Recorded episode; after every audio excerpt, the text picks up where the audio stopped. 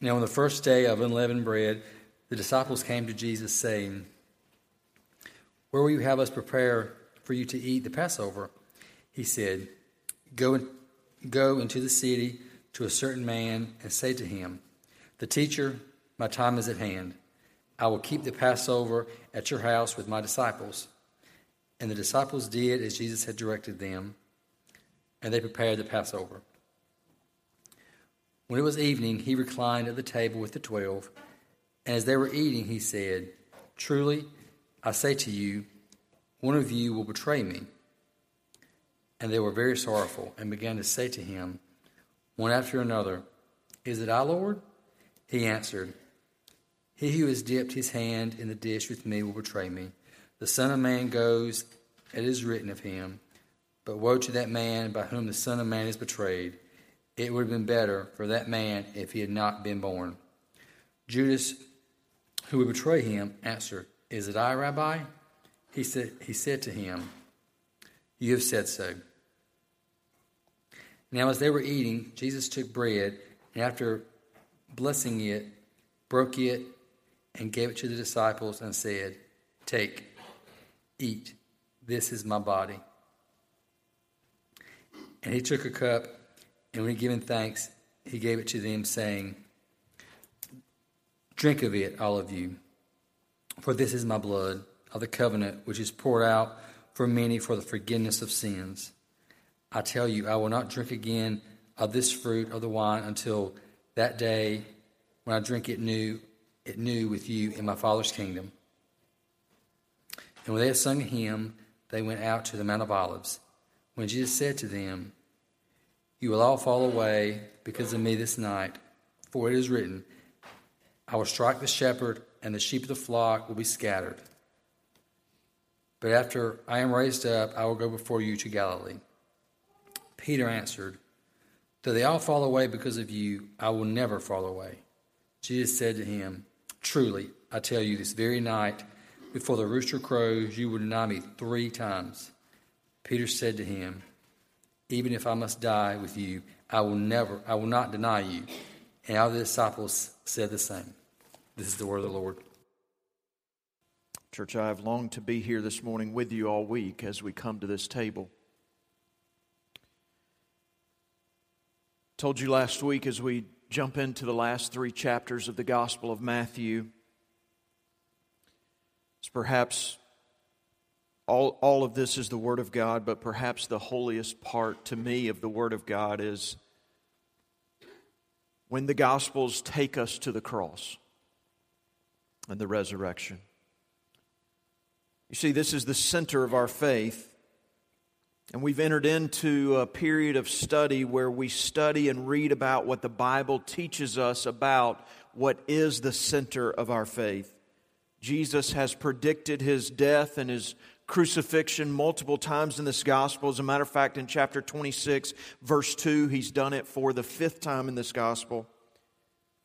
The religious leaders then had determined, even though Jesus says, I'm going to die, the religious leaders had determined he must die, which would remind us that God is working through the events of our day, of our world, to bring his sovereign plan about, not that he would overcome the religious leaders and determine their actions, but to show us both by their own moral choices and by God's sovereignty, his will is coming about. If we were to mistake that with the religious leaders, he shows us that last week and this week with Judas Judas making his own decision to betray our king, and yet the Lord Jesus Christ not being surprised about it, and even in his plan, using the evil of Judas to bring about his death, burial, and resurrection.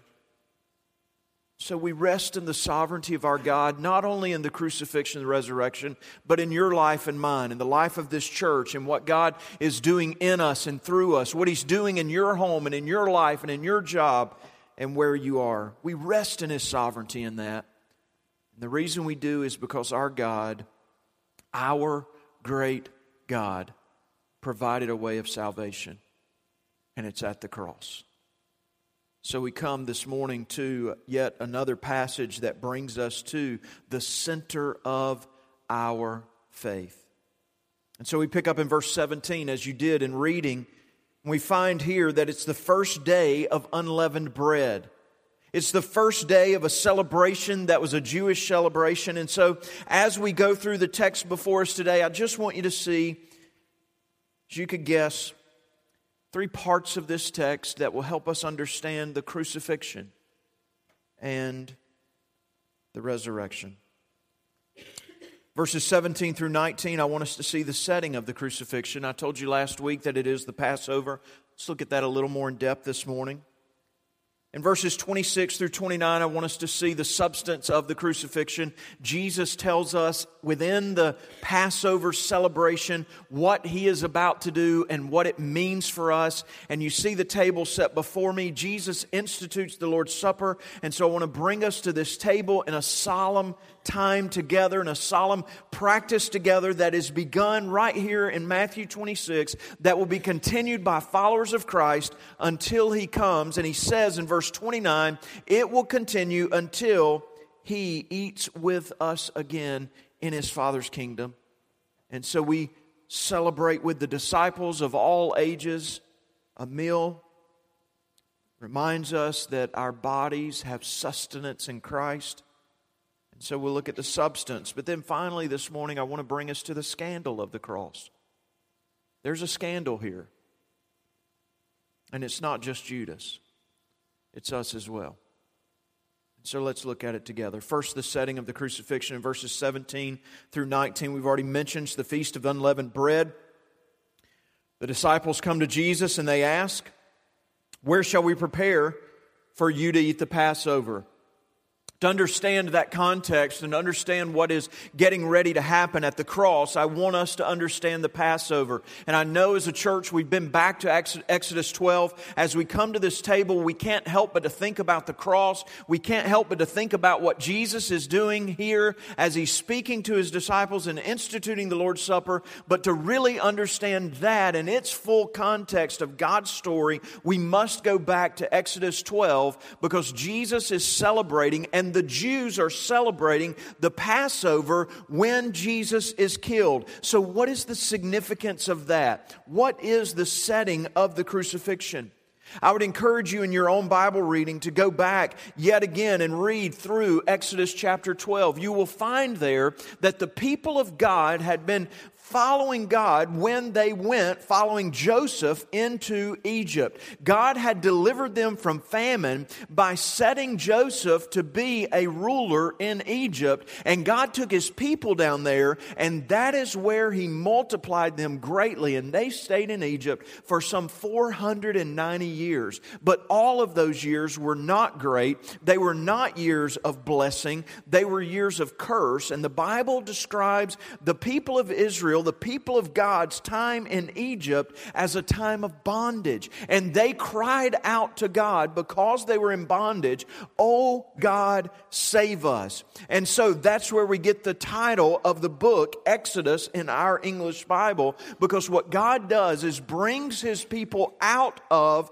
Egypt, out of bondage, out of a place of suffering and slavery and bondage. And from that point through the rest of our text of Scripture, the Exodus, God's deliverance of his people out of Egypt becomes an illustration for us of salvation because your salvation and mine could easily be described as God delivering us from bondage. And he is the God who delivers us. So one day, if you are a believer, you cried out to God because you knew of the bondage you were in to your own sin, to the death that is a result of your own sin. And God God said, I will deliver you. I will provide the way for you to be delivered out of bondage. And so that becomes the picture of salvation that we see.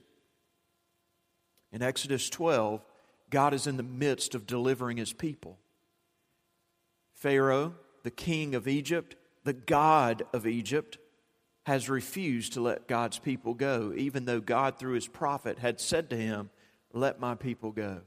God had sent nine plagues to Egypt, and he made a very clear distinction between his people and the people who were holding them in bondage, the Egyptians. And in nine plagues, time and again, Pharaoh had said, No, get out of here, and then changed his mind. And God said, In the final plague, he will not change his mind. Read the book, read the chapter. God says, I will go against the gods of Egypt, and I will show myself greater than any God in Egypt. And so God says to Moses, Here's what you're going to do. You go tell the people to find them a lamb one lamb per household. If your household is not big enough to eat a full lamb, then you join with another house. Probably about 10 to 14 people would eat a lamb. And so they would join with another house, and it's one lamb per household, and they would come together in that household. Now, get this they would get the lamb one year old without blemish, and they would keep that lamb for 14 days with them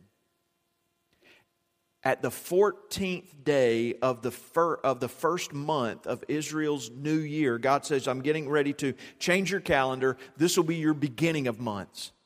At the 14th day, they were to take that lamb in the morning and slaughter it. They were to take the blood that came out of that lamb and put it on the doorpost and on the lintel of the front door of their homes. And that night, God said the death angel would come and the death angel would bring judgment upon all of those who were not God's. And when he saw the blood on the doorpost and the lintel of the houses of the people of God, the Bible says he would pass over that house. And so that night there was much weeping and wailing in Egypt because God sent the death angel to say, Judgment has come. And the firstborn of every person in Egypt, from Pharaoh's house to the lowest poorest slave in Egypt, the death angel took the firstborn from every home, from every family because of sin, because God has poured out wrath upon mankind. So don't think this morning, how unfair is that? God, even in taking the firstborn, was just merciful to Egypt because everyone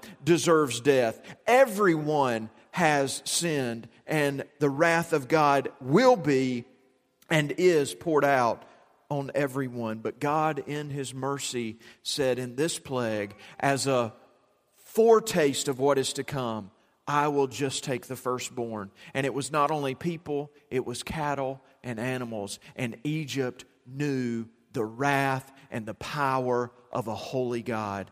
And Israel knew the mercy of God because the blood of that lamb stood between them and the wrath of God. And that has been the pattern from then until now that God has seen and shown and taught that there must be the shedding of blood in order for forgiveness of sins to come. They were to sprinkle the blood on the doorpost and the lintel they were to roast the lamb, eat it with bitter herbs and unleavened bread. And God that night said, Okay, it is time. And the people of Israel left Egypt, and God had delivered them. He says in Exodus chapter 12, You're to celebrate this feast from now on as a memorial celebrating God's deliverance.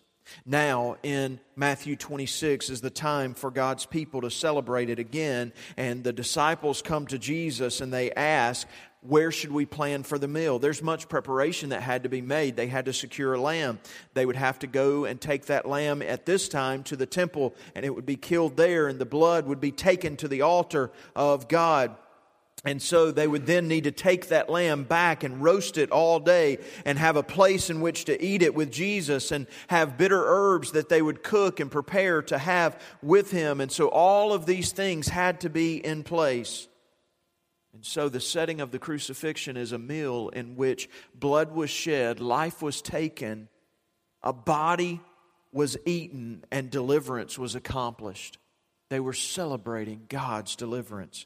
That's the setting in which Jesus comes to provide redemption for us. Now, let's skip down to verse 26 and look at the substance of the crucifixion, because in the context of that meal, as they were eating, they're eating the Passover meal, and Jesus then institutes in the middle of the Passover, he institutes another celebration that you and I are gathered together this morning to celebrate because the Passover was about to to be obsolete. Jesus was getting ready to fulfill everything that the Passover pointed to. You see, what we know, what you know as New Covenant Christians, is that the blood of a lamb could never atone for the sins of people. The blood of that lamb was always pointing forward to something else, to someone else, and He is here. And he's told them, I am going to die. I am going to be crucified. And so Jesus gives us in these words in 26 and following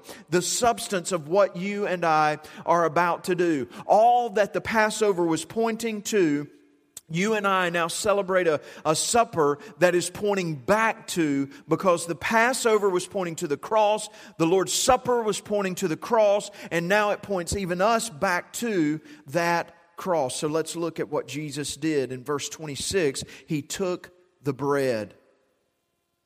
This would have been the unleavened bread that they would have eaten at the Passover. They ate it without leaven because leaven would take time to work its way through the bread so that they could have bread like you and I would normally have it. And so they would not take the time to leaven the bread at that point. Jesus said, Eat this meal in haste because tonight I'm bringing deliverance and you will be delivered from Egypt.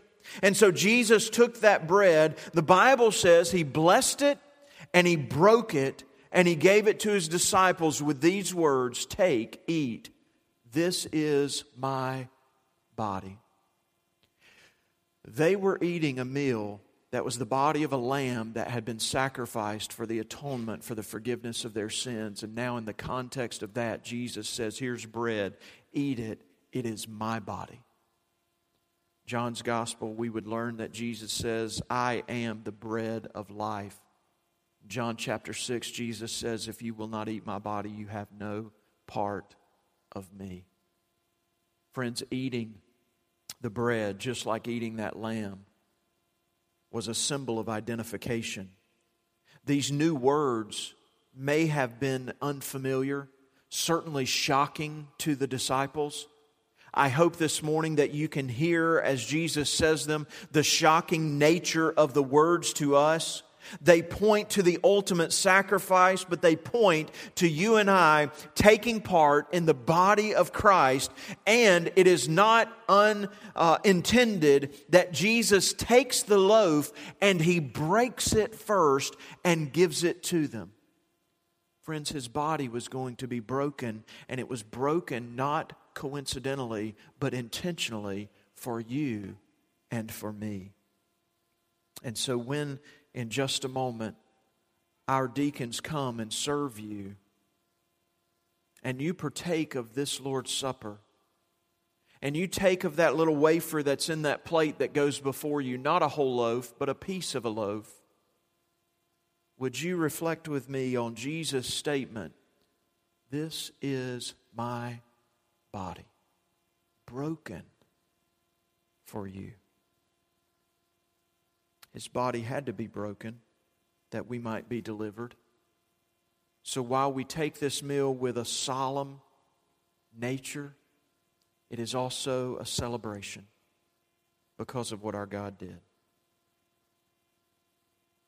His body would be broken just like the bread, and his body would be given just like this bread. Friend, salvation is a free offer to you. Jesus broke gave his body to be broken. Then he took the cup. Perhaps the most interesting words in the entire account is Jesus' words here, reflecting for us the, the statement of Jeremiah about the new covenant. Because in a similar manner, he takes the cup, and when he had given thanks, he gave it to them as well. So just like this cup was given, Jesus' blood is given to and for us. He says to them, This is the blood, this is my blood of the covenant, which is poured out. It's sacrificial language.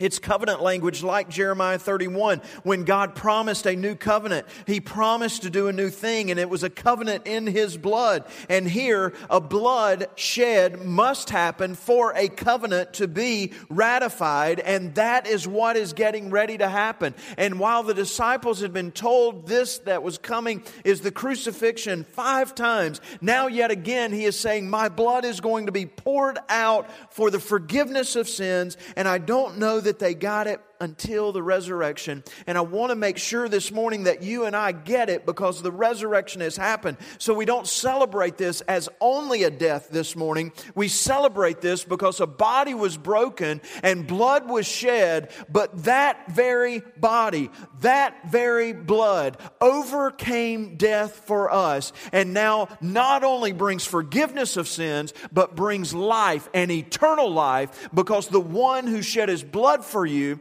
the one who gave his body for you overcame the curse of sin for you and for me, and now offers not only forgiveness, but life eternal. That's what we celebrate. He says, Drink of it, all of you.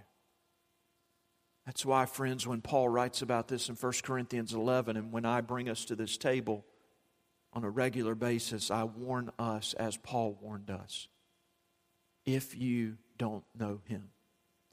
The invitation is open to all of us. Drink from it, all of you.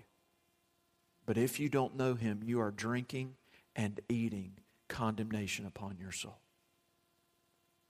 Because the life given is predicated on repentance, turning from self and sin, and trust, faith, belief in Jesus.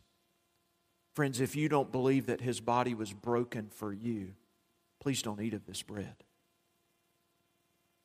If you don't believe that his blood was shed for you and that it covers your sins, please don't take of this cup. But those of us who believe, this is the pinnacle of our faith. We live out the gospel together here. God promised his return. God promised that he would take of this meal, this cup. He says in verse 29, I will not drink of it again until I come. God will come. Jesus will drink of this cup again, and it will be with you and it'll be with me. Those of us who know him in glory. You see, though, friends, this meal also points us to a scandal. It's not just all a setting and a, and a substance, it's a scandal. Look at verse 20. Jesus is there eating at the table. He's reclined, and as they were eating, he says, Truly, one of you will betray me. Friends, there may be someone here this morning that you would identify with Judas more than you would with us or with the disciples. Because Jesus saying that, the Bible says that every one of them then became sorrowful, and one by one they went down the line, and they were saying to him in verse 22, Surely it's not I, surely it's not me, Lord. Is it? And they knew they wanted to follow Jesus. Surely it's not I, Lord. Jesus says to them, The one of you, one of you who has dipped his hand with me in the dish. I believe this is indicative of the fact that they would all share a dish, right? They're not like me. I don't share a dish with anybody unless I'm in Africa and then I can't help it. They all eat out of the same dish. If you have meat, they would have been eating roasted lamb. It all comes out in one dish, and you all eat it. Jesus is saying to them, It's one of you. While we read this and read it in a way, and he indeed does in verse 25, indicates it's Judas, I don't think in Jesus' original statement he is actually indicating Judas. He's saying it's one of you, one of the twelve, one who is close, and it makes the injury worse. It makes the scandal worse that what you think you're doing, whatever your motive, it is evil and it's betrayal, but God's going to use it because I am coming to die. But you will betray me. And Judas finally says, Is it I, Lord? And Jesus says, You've said so. Friends, there's a scandal here because at the cross, there are perhaps people even in here this morning that will betray the Lord Jesus Christ. You will live your life religiously, but you'll never surrender yourself to Him. You'll never allow the blood to wash your sins away. You'll hold on to them. You'll keep living in them. And you'll keep running your own life. And you'll betray Jesus at every turn because you demand your way instead of His. There's a betrayal here that leads to eternal death. And I want to warn us of that scandal this morning. You may think you have Jesus all figured out, that you can do a few little things and you can go to church. Judas spent two years with him, three years perhaps. You can think that you've got him all figured out and you're manipulating the system, and when it gets down to the end, you'll say, I've done this or this or that or this, or Lord, here's why you ought to let me in. And Jesus is going to look at you and say, Depart from me, I never knew you. You see, he was close to Judas, I mean, excuse me, to Jesus, but he didn't know him. Some of the saddest words I believe that the Word of God read for us is there in verse 24. It would have been better for that man if he had never been born. Judas is spending eternity in a place the Bible calls hell. Jesus has just told us in a chapter previous to this, in verse 41 of chapter 25, hell was made for the devil and his angels. But Judas and all those who betrayed Jesus will be there. All those who turn their back on him, they'll have the same eternity. Friends, the scandal here is that the cross exposes whether you trust Christ or not. But not only that, there's another scandal here down in verse 30. Jesus looks at them as they're walking to the Mount of Olives to pray. In verse 31, he says, You'll all fall away because of me this night.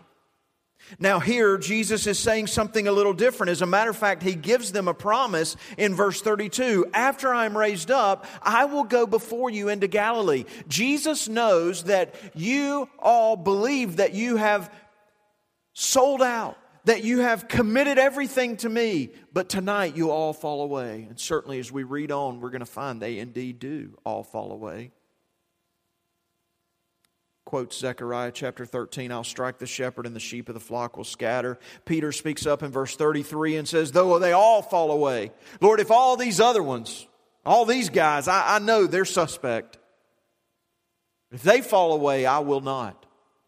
I will not fall away. Jesus said to him, Truly I say to you, this very night, before the rooster crows, you'll deny me three times.